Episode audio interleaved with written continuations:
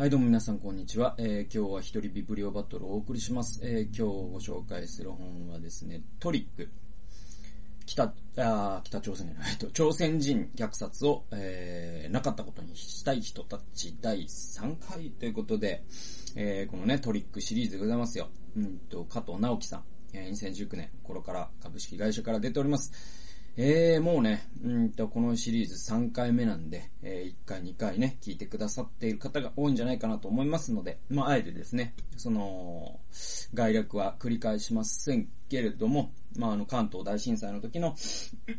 あの、日本人がデマを信じて朝鮮人を殺したという、まあ、歴史的なこの事実を、まあ、あの、歴史修正主義者たちが、あー、亡き者にしようとしているという、じゃあそのトリックは何なのっていうことで、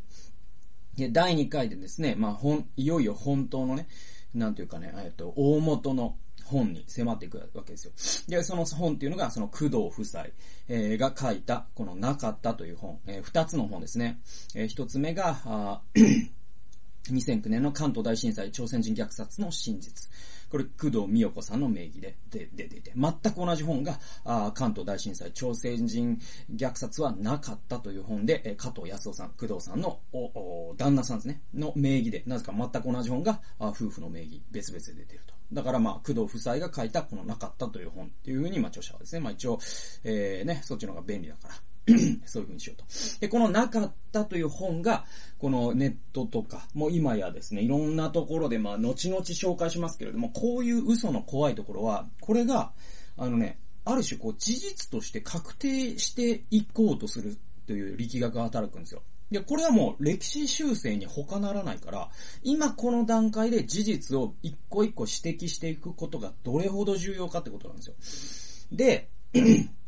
このなかったという本がですね、どういうトリックを使って、ね、えー、読者に嘘を信じさせているのかっていうのを一つ一つ検証していきましょう。で、うんと、まあ、あの、第2回で言いましたけども、このトリックっていう本は、とんでも本とは違うんですよ。とんでも本って世の中にいっぱいあるんですよね。アポロ11号は実は月に行ってなくて、あれは砂漠で撮影されたものだ、みたいな陰謀、陰謀論ってあって、えー、でもですね、えっと、基本的に誰一人相手にしないでしょう。まともな人間に言えば。そしてまた学者であればあるほど、ね、宇宙に関して、えー、ね、宇宙計画に関して知識があればあるほど、その陰謀論っていうのはバカバカしいってことはよくわかってるんで、え相手にされません。だけど、ど少なくともそのとんでも本っていうのは、とんでも本を書いている本人は本当に信じてるんですよ。だけど、このなかったという本はとんでも本じゃないんです。なぜなら、工藤夫妻自身が虐殺はあったということを知ってるんです。知っていながらなかったという歴史を捏造してるから、革新犯的に。えーその実証拠がいくつもあります。84から85ページ。えーここね、あの、トリックの、うん、今からですね、トリックをいくつも、えー、ね、えーっと、しょえー提出していきます。えー証拠を提出していきますよ。そして、そのトリックを暴いていきます。で、えーっと、彼らがトラ、えー使ってるトリックいくつかあるんですけども、そのパターンが、うんとね、6個とか7個に分類されるんですよ。そのうちの1つ っていうのが、えー84から85ページに書かれています。えー加えて、この16の資料、えーこれがですね、えー10月20日以前の混乱期の新聞記事のうち11本までもが、えー、監督さん、えークム・ビョンドン編、えー現代史資料6、関東大震災と朝鮮人。これ、ミスズ消防から出ている。これに収録されているものである。でね、えっと、この、なかったという本にはですね、たくさんのその新聞記事が載ってます。で、この新聞記事っていうのが、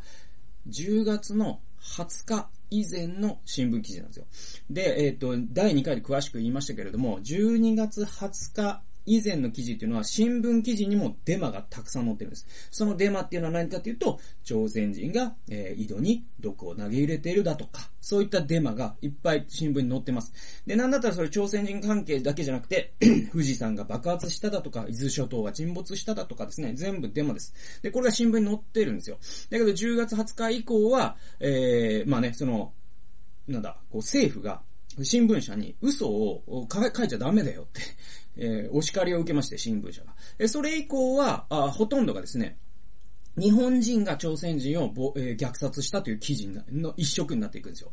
だけど、えー、ね、えー、この工藤夫妻は意図的に10月20日以前の記事ばかりをこの本に載せてるんですよ。はい。で、現代史資料6は虐殺研究の基本的な資料修正としては有名な本で、大抵の大学図書館や地域の大型図書館には所蔵されている。つまりなかったで引用されている朝鮮人ボードの資料の多くは誰でも簡単に入手できる有名な虐殺研究所に収録されている記事を右から左に書き写しただけのものなのである。ところで、この資料修正には、えー、震災直後の記事だけでなく、自警団の暴虐を伝える10月以降の新聞記事も収録されている。つまり、工藤夫妻は10月以降の記事を含め、虐殺の実相を伝える様々な資料に目を通しているということだ。その上で、あえて震災直後の朝鮮人暴動の記事だけを抜き出して書き写し、読者に事実として提示しているのである。これがなかったの主張を支える第一のトリックだと。はい。だから、その新聞社がデマを報じてしまったよ。ね。だけど、その後でデマっていうのがなくなった時に、実際に出てきたで、えね、事実というのは、そういう嘘の新聞記事を信じた人たちが朝鮮朝鮮人たちを殺したという記事が10月20日以降は一個にブワーってひれ、えー、増えます。で、この、えっ、と、監督さんたちの、さんさんたちの、えー、ね、現代、えー、現代史資料6という本には、えー、後半の部分も載ってます、いっぱい。だけど、あえてと言いますか、もう確信犯的に、え工藤夫妻は、この本の中から、ね、デマだよ、ほ、と、ね、ね、A という内容はデマでしたっていう内容の本ですよ。っていう本から A っていうことをね、抜粋して、A はあったという本を書き上げてるんです。これってもう、悪質なさ、なんていうかさ、その、もうロジックにすらなってないというか、もう、あの、なんていうか、か、えっ、ー、と、明らかに悪意を持ってやってるんですよね。はい。あえて言うなら。で、えー、続き読んでいきます。虐殺研究のための資料修正として編集された現代史資料6に、朝鮮人暴動を伝える記事が多く掲載されているのは、それらが朝鮮人暴動の実在を伝える資料ではなく、流言を伝えていると認識されているからである。つまり、朝鮮人暴動がありましたよと新いう新聞記事がなぜ、この密通書房の方の本に載っているかというと、こういうことに、新聞すらも、ね、流言に、の片棒担いでしまった。だから新聞報道っていうのもやっぱこれから気をつけた方がいいねっていう記事、ために載ってるんです。それを、工藤夫妻はその新聞記事を抜粋して、ほら、朝鮮人が暴動したっていうのは本当だって言ってるんですよ。はい。だか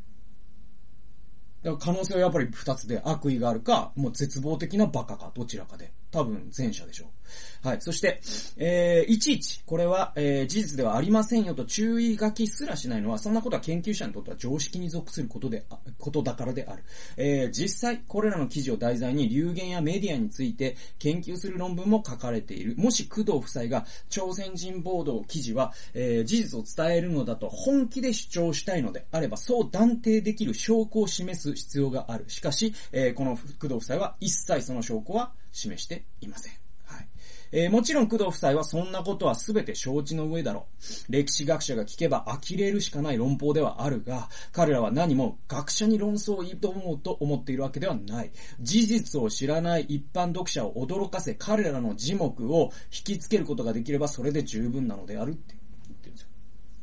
本当にね、もう僕は本当にこのシリーズ、マジで、あの、ガチ切れしてますから、えー、何度も言いますけども、本当にこのシリーズはね、もう本当に、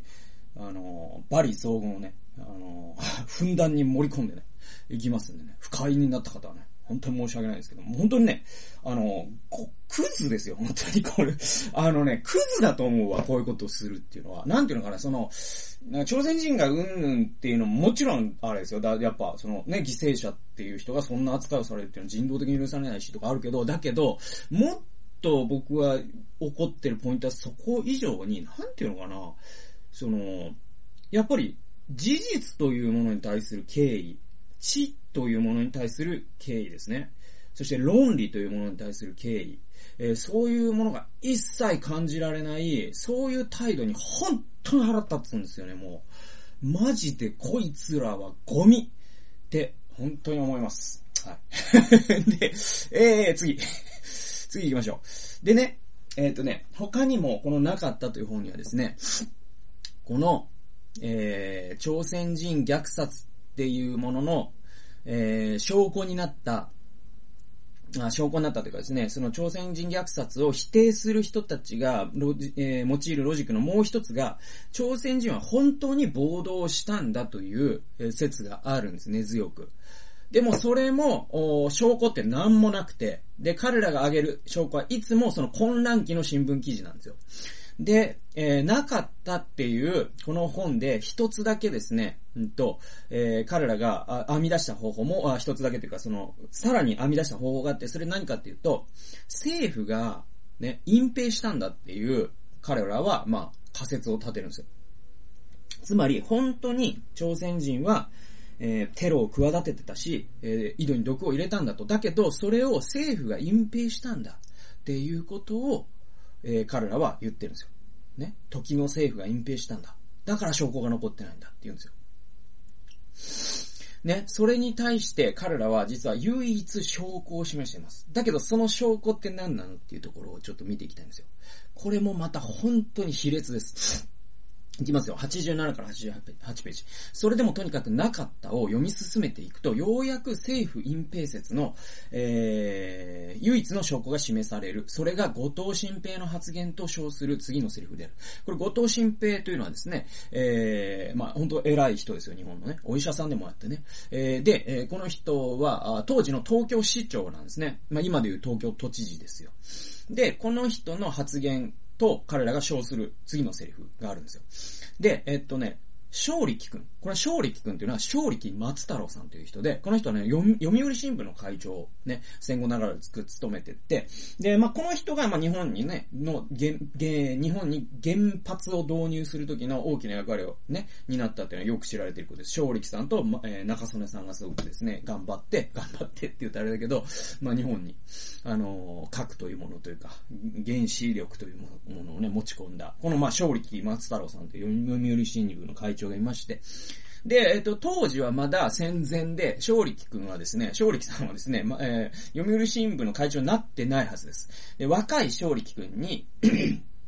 えーご、えーっとですね、後藤新平、東京市長の後藤新平がこう言ったって、えーなかったという本はこう主張してるんですね。勝力くん。えー朝鮮人の暴動があったことは事実だし、自分は知らないわけではない。だがな、このまま自警団に、ま、任せて力で押しつぶせば彼らとてそのままでは引き下がらないだろう。必ずその報復が来る。報復の矢先が万が一にも天皇に向けられるようなことがあったら、腹を切ったくらいでは済まされない。だがここは自警団には気の毒だが引いてもらおう。ねぎらいはするつもりだがね。これ214ページに、えー後藤新平が勝力松太郎に言った言葉として、えー言われてます。えーところですよ。ね。これどっからの引用かというとですね、これ伝文なんです。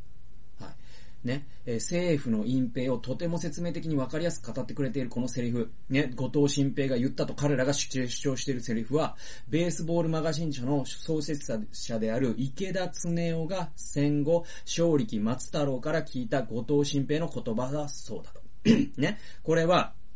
勝力松太郎が戦後ですね、ね、池田恒夫というベースボールマガジン社の創設者に、えーこういうことがあったんだよねって言ったと彼らは主張してるんです。ね。それを工藤夫妻が池田恒夫氏から直接聞いたの、聞いたのだという。なるほど、後藤新平がここまで明確に朝鮮人暴動の実在と政府の隠蔽を語っているのであれば、工藤夫妻の言うことにも説得力が出てくるというものである。この引用に続いて、工藤夫妻はこう続ける。38歳の勝力は、百戦錬磨のこの後藤の言葉に感激し、以降顔には出さずに、えー風評、かこれはまあ、朝鮮人暴動のことですね。えー風評の打ち消し役に徹した。つまり、勝力松太郎が、えーこのね、朝鮮人暴動っていう、ね、実は彼らはやってるんだけど、やってないことにしよう、やってないことにしようって、勝力松太郎さんが、あやったんだよ、と、まあ、工藤さんたちは言ってるわけですよ。だが、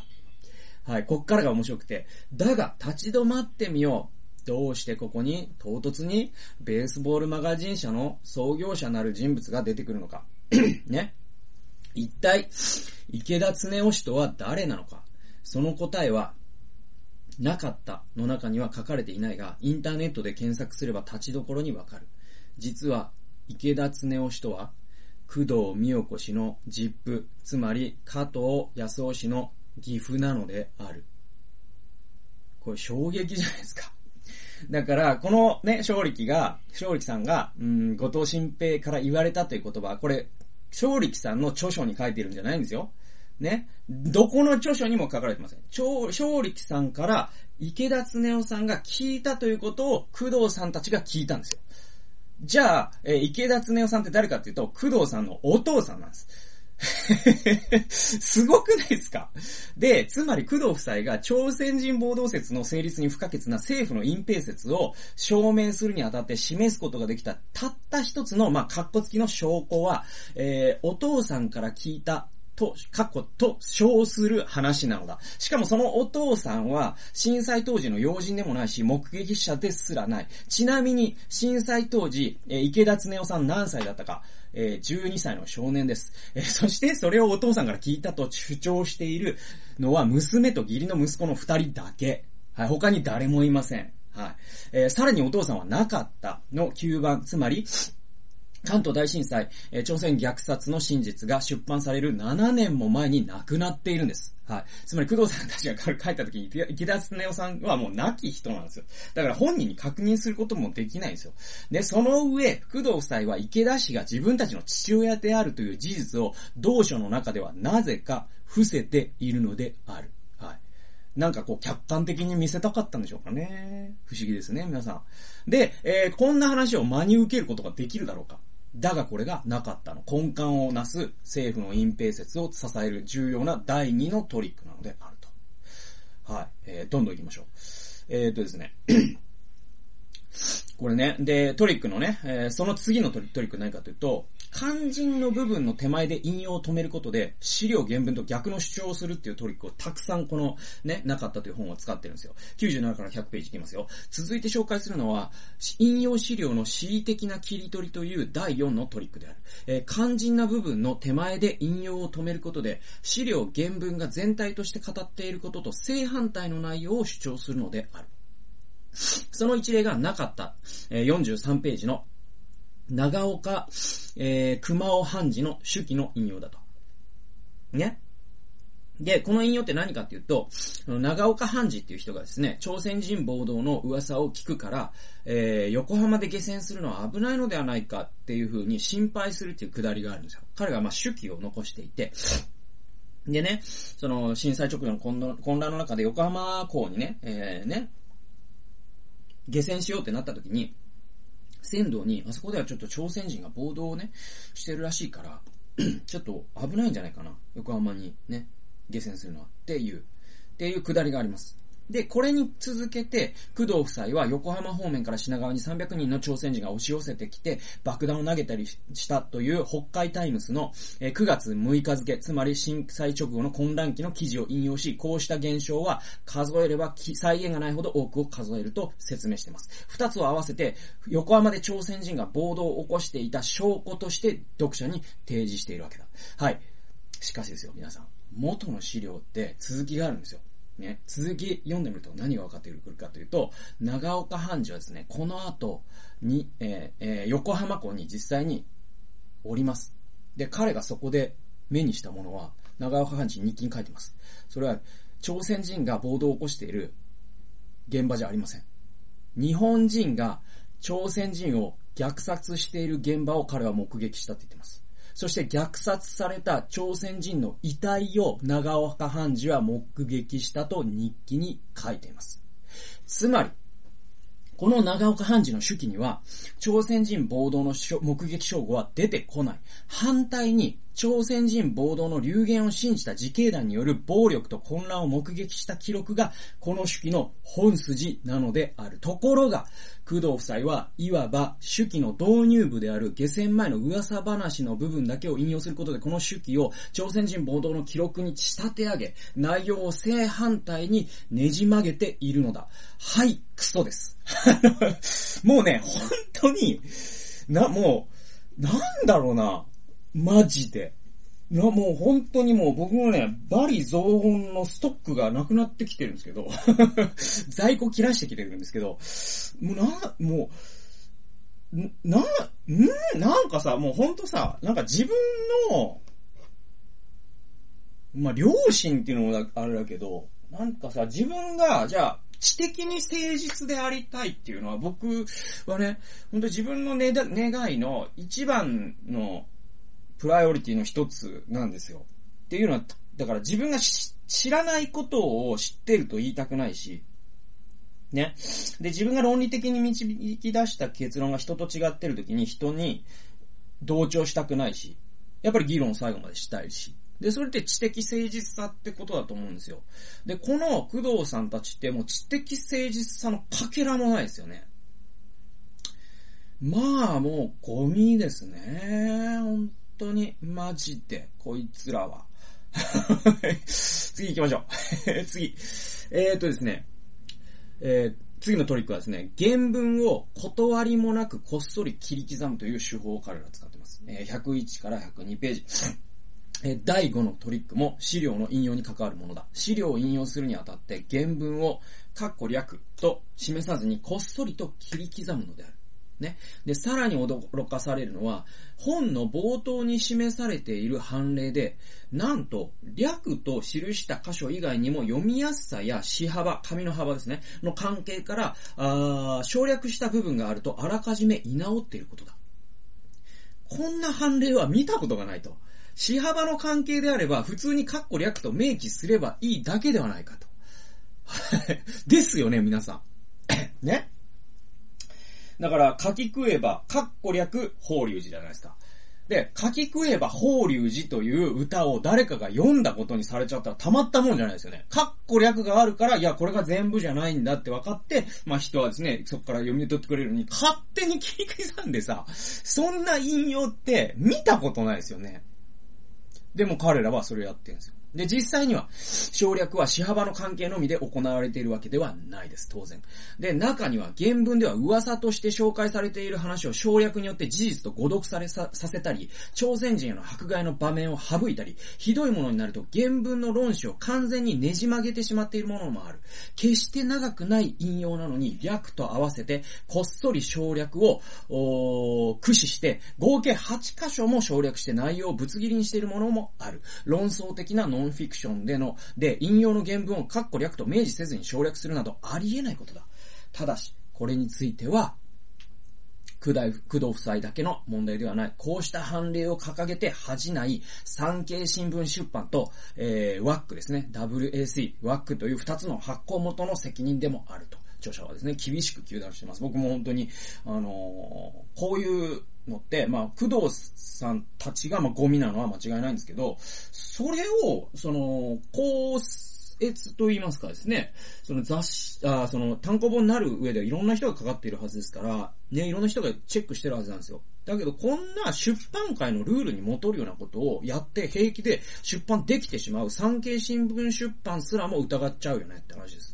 僕も本当そう思いますね。はい。で、ちなみに産経新聞出版ってどうですか？まあね、右翼的なと言いますかね、ナショナリスティックなね、産経系列じゃないですか。ってことはみたいになっちゃうじゃないですか。で、これってでも、産経新聞だってまともな人がいっぱいいるはずだから、そういう人が本当止めてあげるべきだと僕思いますけどね。あの、出版社全体の信頼を損なうことになりますからね。はい、次。えー、次はですね、根拠として参照した本に書かれていないことを彼らは主張しています。104, 104ページ行きましょう。工藤夫妻は彼らの主張の根拠として権威ある本を参照元として、参照元として示しながら、実はそこに全く書かれていないことを書き連ねていたのである。戦術のこっそり省略とともに、出版物として許されないことだ。そして、朝鮮人テロ組織の不穏な計画の具体的な内容をまことしやかに記述して、記述している福藤夫妻が示したたった一つの根拠がこの、えー、朝鮮民族独立運動秘史だったわけだから、彼らが書く朝鮮人テロ組織の具体的な計画や行動の描写には資料的な根拠が一つもなかったことになると。はい。でね、これね、面白くて、その朝鮮人が、確かね、えっ、ー、と、これ、全部関係、あの、僕の記憶をたどりますと、あの、朝鮮人がテロを起こしたって彼らは言うんですよ。いや、それには、例えばなんかダイナマイト持ってた、みたいなのとか、なんか爆薬を隠してた、いろんなこと言う。それは、朝鮮民族独立運動秘史っていう有名なね、えー、本があって、で、そこに書かれているって書いてあるんですよ。だけど、その本を隅から隅まで書い読んでも、工藤夫妻が主張しているようなことは一切書かれてないんですよ。怖くないですか？で、そんなの引用じゃないじゃない。なんか本当に うんこ投げつけられたみたいな話ですよね。この朝鮮民族独立運動秘史を書いた人からしたら。ほん、たまったもんじゃないですよね。もう本当にもう、言論会から退場していただきたいね。こういう人には。はい、次。それで、皆さんね、これね。まあ、どうしようかな。ちょっとどうしよう。ちょっとごめんなさい。これね、えー、っと これどうしようかな。ちょっとこっからね、後半行くと、えー、こっから後半行くとね、そうね、あとやっぱ20分くらいかかっちゃうから、もう25分話しましたんで、この先は第4回行きましょう。本当はね、もうこの怒るっていうのはエネルギーがいるから、あんまり長くは続けたくないですよね。僕も消耗しますから、怒ることによって。だけど、なんだろう、この先の部分って本当大事で、あんまりこう、はしょりたくないし、で、なんでじゃ大事かというと、この先の部分って、じゃあ、こういうデマってね、そんな陣内そんなに怒ってるけど、お前そんな、なんか、こんなね、もう、バカバカしい本なんて相手にしなくていいんだと。ね。えー、もうほっときゃいいじゃんと。ね。別にもうバカな人が読むし、いつの時代もバカな人はいるし、ね。えー、薄汚いし、根性した奴もいる。うん、そんなことにいちいち目くじら立ててたらもうね、身が持たないよ、陣内。みたいに。この第3回聞いて思ってらっしゃる方もいると思うんですよ。でもね、第4回で詳しく説明しますけど、ここにやっぱりしっかりですね、怒っとかないと、そして反論しとかないと、実は社会全体が結構動かされちゃうんですよ。で、実際動かされている兆候があるんです。これが最も憂慮すべきことで、その部分、実際にこの本を元にどんなことが現実の世界で起きたのかという一番恐ろしい部分を第4回で皆さんと一緒に見ていきたいと思います。まあ、このシリーズね、あんまりこう愉快なものではないというか、むしろ不快なものなので、まあ、僕も疲れますし、まあ、聞いてる皆さんもなんか、ね、お気を悪くされたら申し訳ないなと思うんですけど。でも、やっぱ、なんだろう、こういうの本当ちゃんと言っとかないと、やべえなって、僕本当最後、第4、ね、第4話で、えー、第4回で紹介しようとする部分で、本当に僕は危機感を覚えましたんで、やっぱこれちゃんと言っとかなきゃなっていうことがあるんで。まあ、あの、次回に続かせていただきたいと思います。最後まで聞いてくださってありがとうございました。それではまた次回の動画及び音源でお会いしましょう。さよなら。